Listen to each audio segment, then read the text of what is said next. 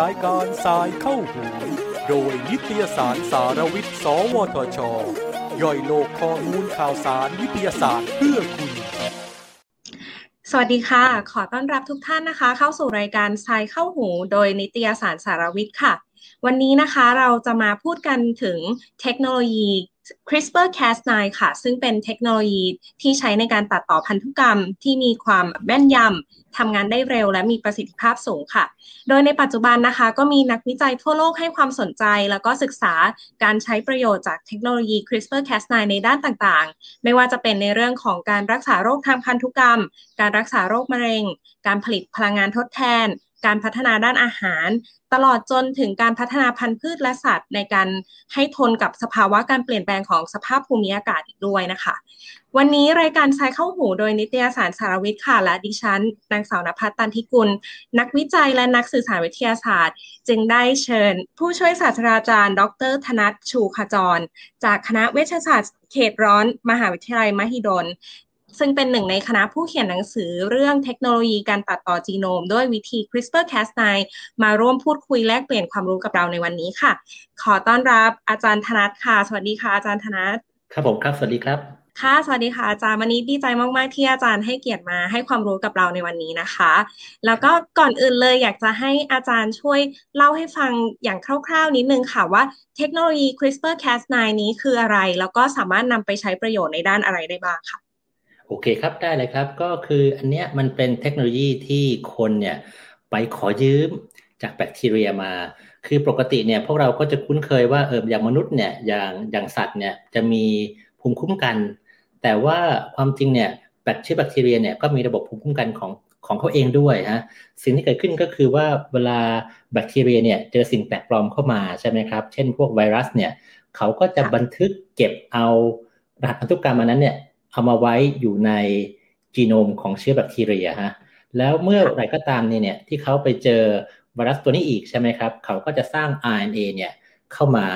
จับคู่สมแล้วก็ไปพาพักพวกมาไปไปพาโปรตีนกลุ่มพวกเออแคสโปรตีนเนี่ยมาทำลายสิ่งแปลกปลอมไหมครับ ทีนี้สิ่งที่เกิดขึ้นก็คือว่ามนุษย์ก็เพราะว่าเอออันเนี้ยมันก็เป็นสิ่งที่ทำงานดีนะ แล้วก็มีประโยชน์ ก็เลยมีทีมนักวิจัยเนี่ยเขาไป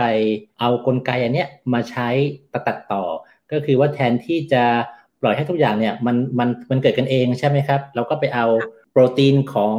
เชื้อแบคทีเรียที่ทำหน้าที่นั้นเนี่ยในการควบคุมสิ่งแปลกปลอมเนี่ยมาเอาสาย RNA ที่เป็นตัวจับคู่สมเนี่ยมามุ่งเป้า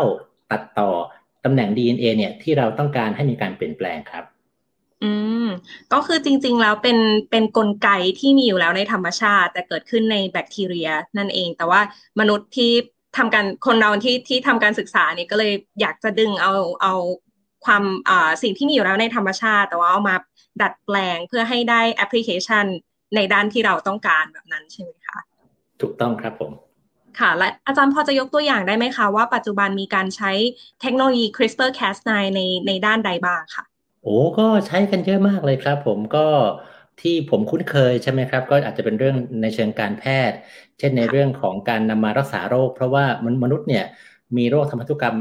หลากหลายโรคที่มีการเปลี่ยนแปลงทางพันธุกรรมเนี่ยแค่หนึ่งที่เท่านั้นที่ทำให้มีการก่อโรคขึ้นยกตัวอย่างเช่นโรคธาลัสซีเมีย โรค sickle cell ใช่ไหมครับ ซึ่ง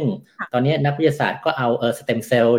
ของคนที่เจ็บป่วยด้วยโรคนั้นออกมาใช่ไหมครับ แล้วก็เอา CRISPR เนี่ยเข้าไปเปลี่ยน ตำแหน่งของโปรตีนที่มีปัญหา แล้วก็เอาสเต็มเซลล์ที่ได้รับการแก้ไขแล้วเนี่ยใส่กลับเข้าไปในร่างกาย เพื่อให้ร่างกายทำงานได้ได้ได้เป็นปกติมากขึ้นครับผมอ๋อก็คือเรียกได้ว่าเหมือนเป็นเทคโนโลยีที่ช่วยซ่อมแล้วก็สร้างให้อ่าเพื่อไปแก้ไขความผิดปกติ แล้วก็มีการนำมาใช้อย่างเช่นในในเรื่องของการรักษาโรคทาราซีเมียแล้วด้วยเป็นตัวอย่างใช่ไหมคะ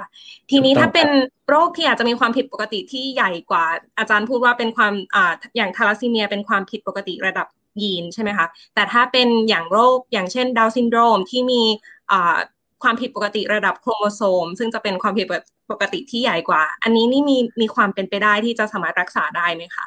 โอ้ก็แหม ถามยากถามถามยากใช่ไหมครับถามยากแต่ก็คือว่าผมคิดว่ามันตอนนี้เนี่ยก็คือการเปลี่ยนแปลงที่เป็นระดับใหญ่อย่างอย่างระดับโครโมโซมอย่างดาวน์ซินโดรมเนี่ยมันก็เป็นโรคที่อาจจะไปแก้ด้วย CRISPR โดยตรงไม่ได้ แต่สิ่งสำคัญก็คือว่าตอนนี้มันก็เราต้องพยายามเข้าใจกันว่ากลไกเนี่ย ที่ทำให้มนุษย์เนี่ยมักจะมีความผิดปกติแบบนั้นเนี่ยเกิดจากอะไร แล้วก็มีหลายกลุ่มเนี่ยที่พยายามจะไปหา checkpoint จุดตัวควบคุมใช่ไหมครับ แล้วก็ใช้เทคโนโลยี CRISPR เนี่ยเข้าไปศึกษา แต่ตอนนี้พวกเราก็พยายามที่จะนำเทคโนโลยีเนี่ยมาใช้กับสิ่งที่มันมีส่งผลได้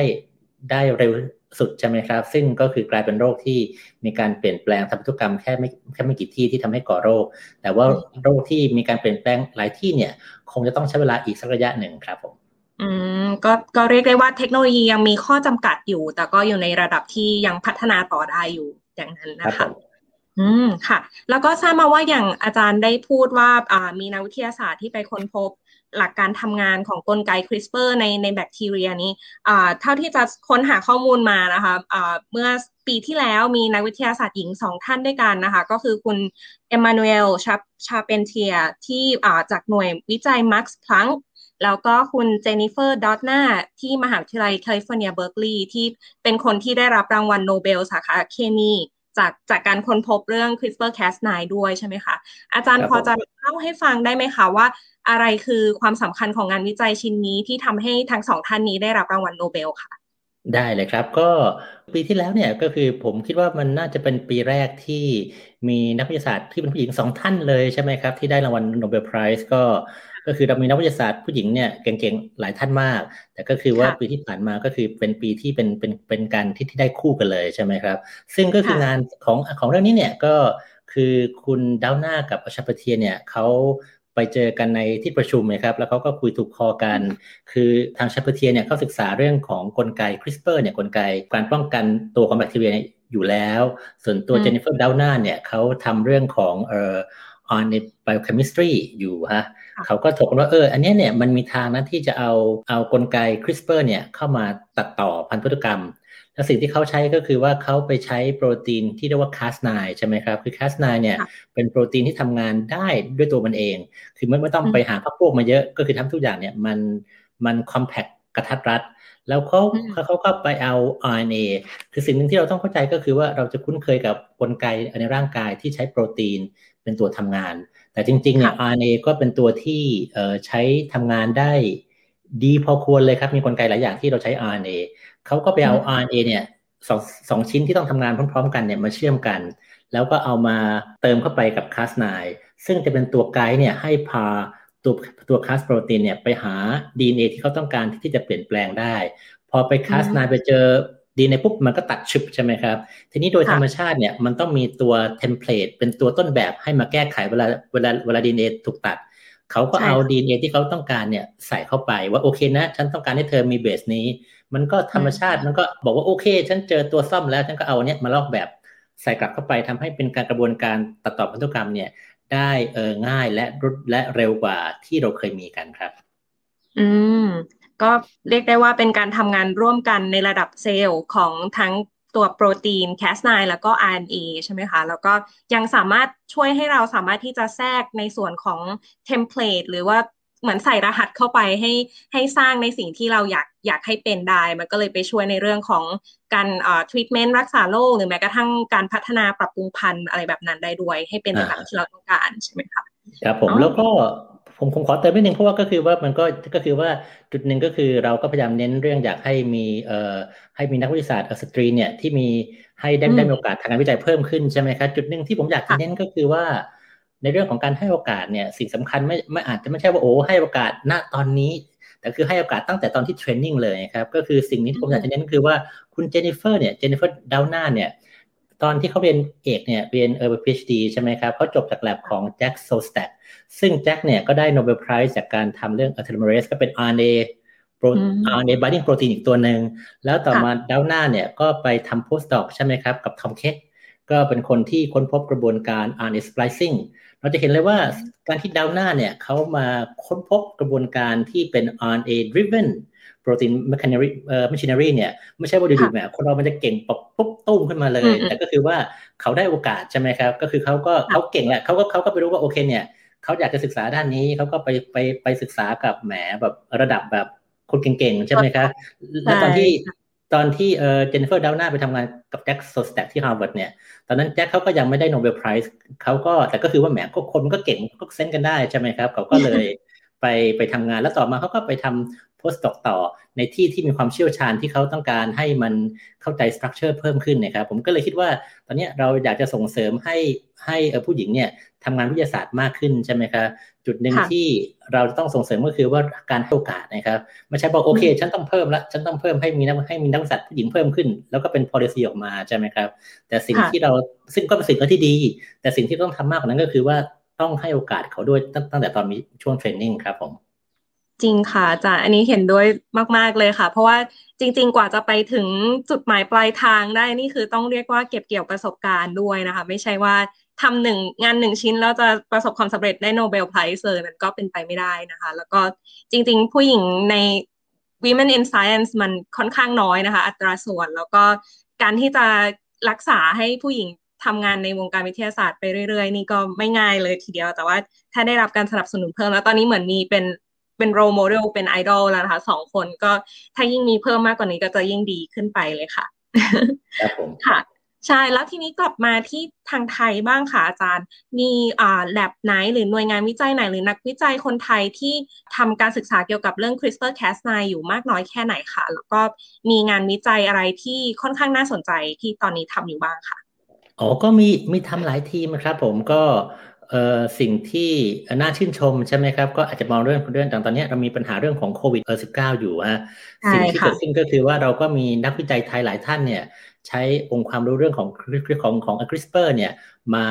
พยายามหาทางต่อสู้กับกับเชื้อไวรัส อย่างดรบรรพศสิริเดชาดิลกของสวทชเองใช่ไหมครับ ท่านก็ใช้เอ่อ CRISPR เนี่ยมาศึกษากลไกการก่อโรคของไวรัส แล้วก็มีดรชยาสิทธิ์อุตมพินันของสถาบันวิทยาสิริเมธีเนี่ยก็ใช้ CRISPR แบบหนึ่งเขาเรียกว่าเป็นคาสเตอร์คาสเตอร์ทีนใช่ไหมครับ เป็นกระบวนการที่ใช้ในการตรวจหา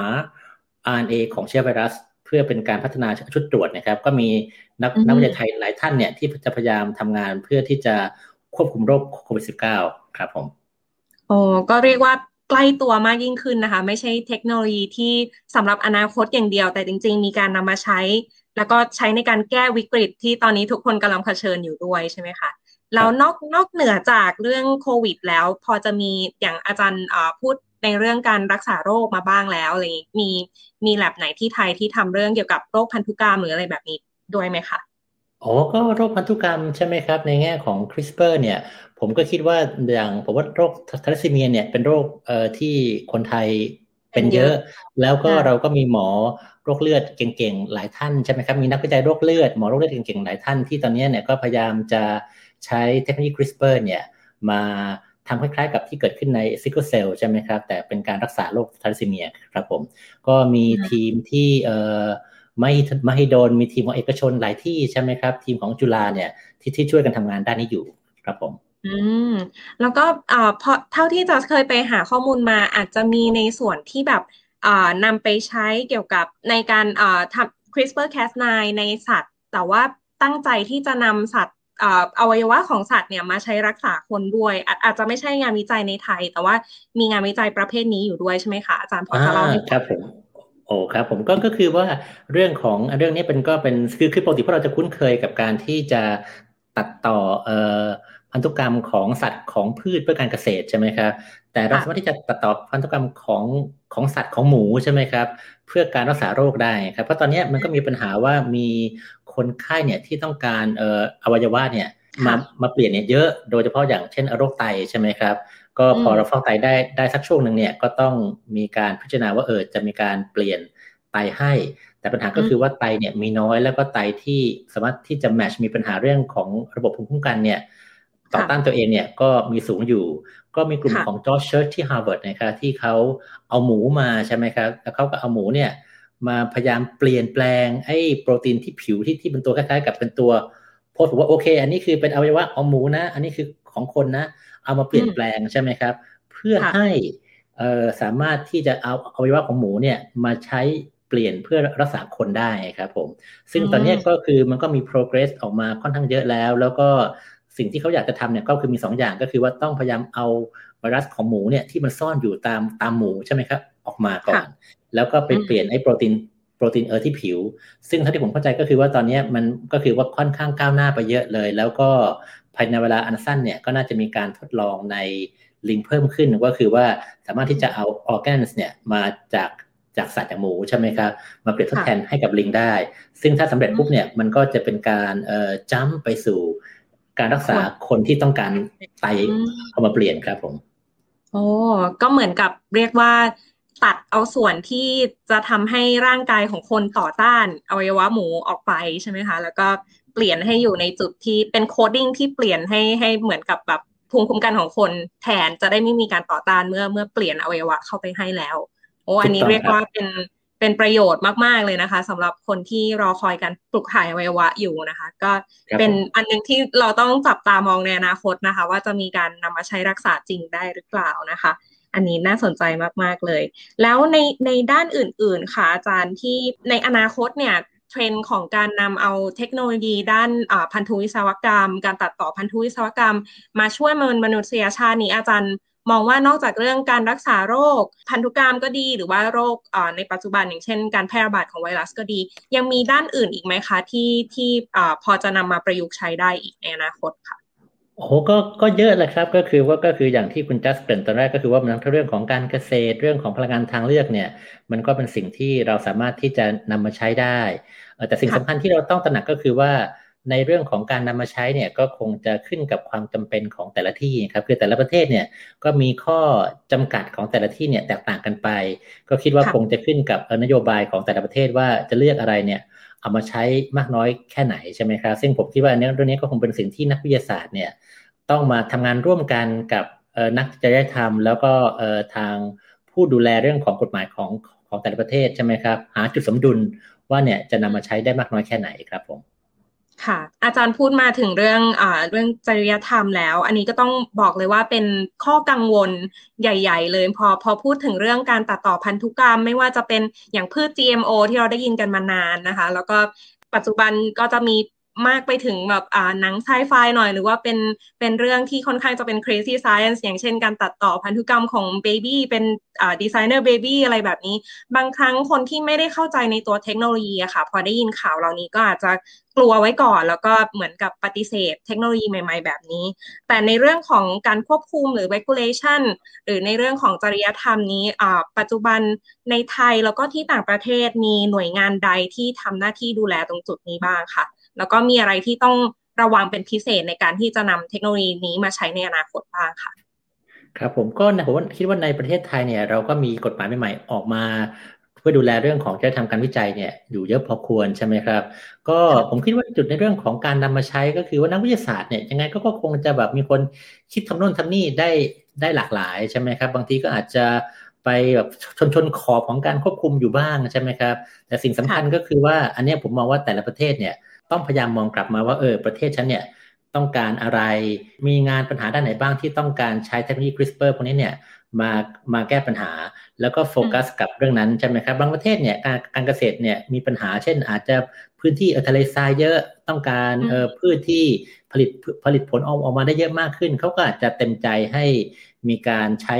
ต้นไม้ที่มีการตัดแต่งพันธุกรรมใช่ไหมครับ แต่บางประเทศเนี่ยที่อาจจะมีปัญหา มีปัญหาเรื่องนี้น้อยเนี่ยเขาก็เขาอาจจะบอกว่าโอเคนะ มันไม่จำเป็นนะ ซึ่งผมก็เลยคิดว่าคงจะคงต้องเน้นว่า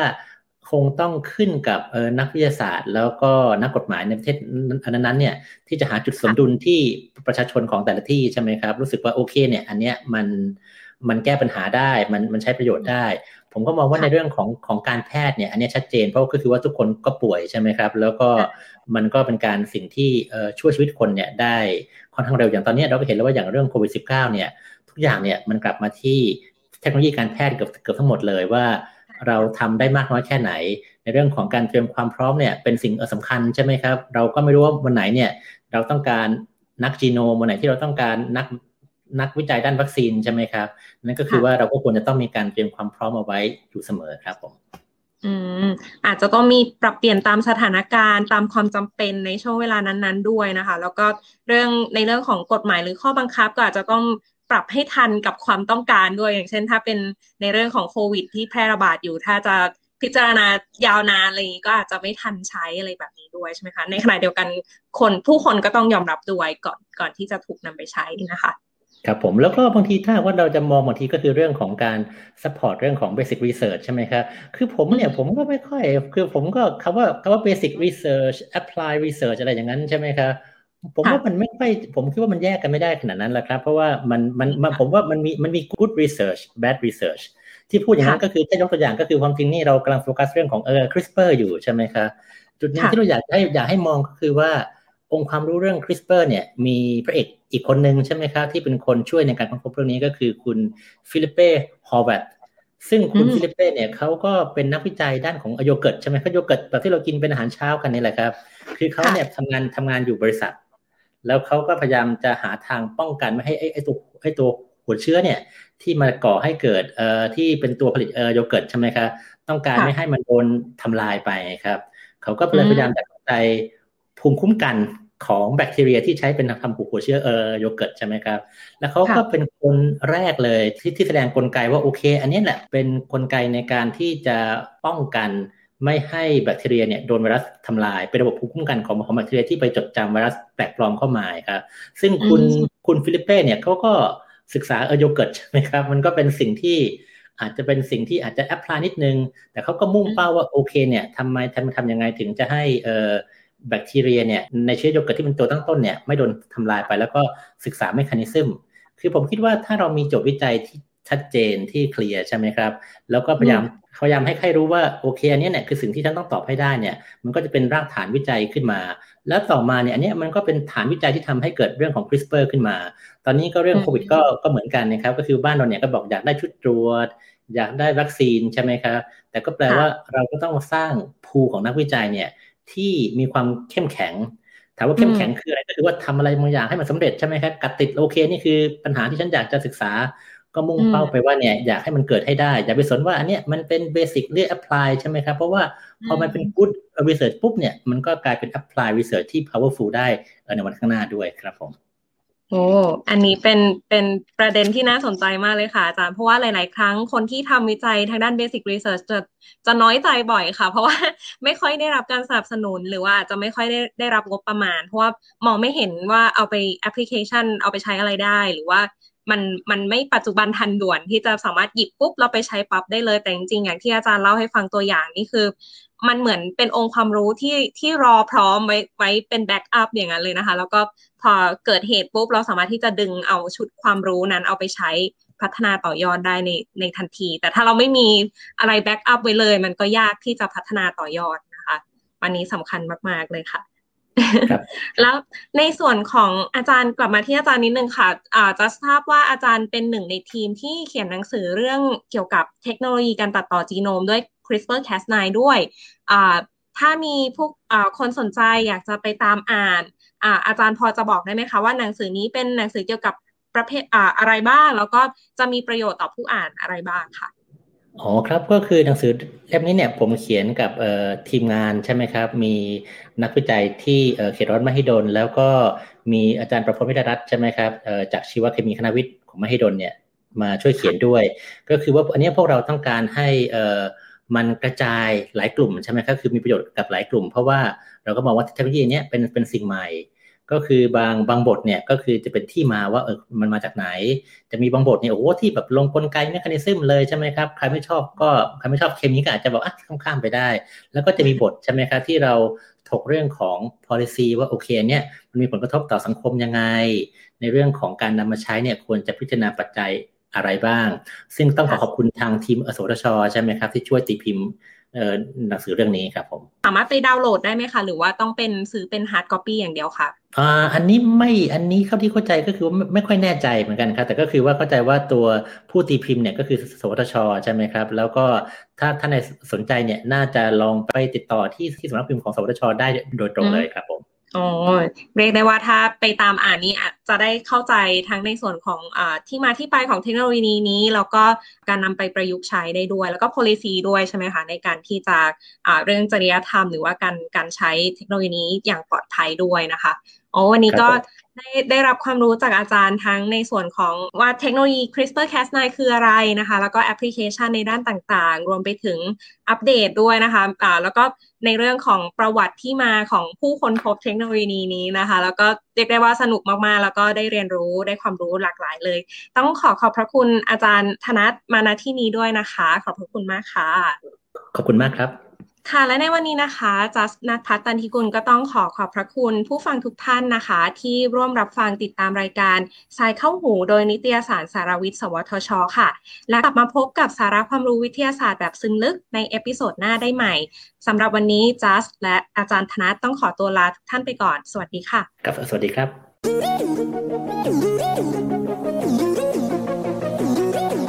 ติดตามรับฟังรายการ Sci เข้าหู ได้ทุกวันอังคารทาง n a s d a พอดแคสต์และแฟนเพจนิตยสารสารวิทย์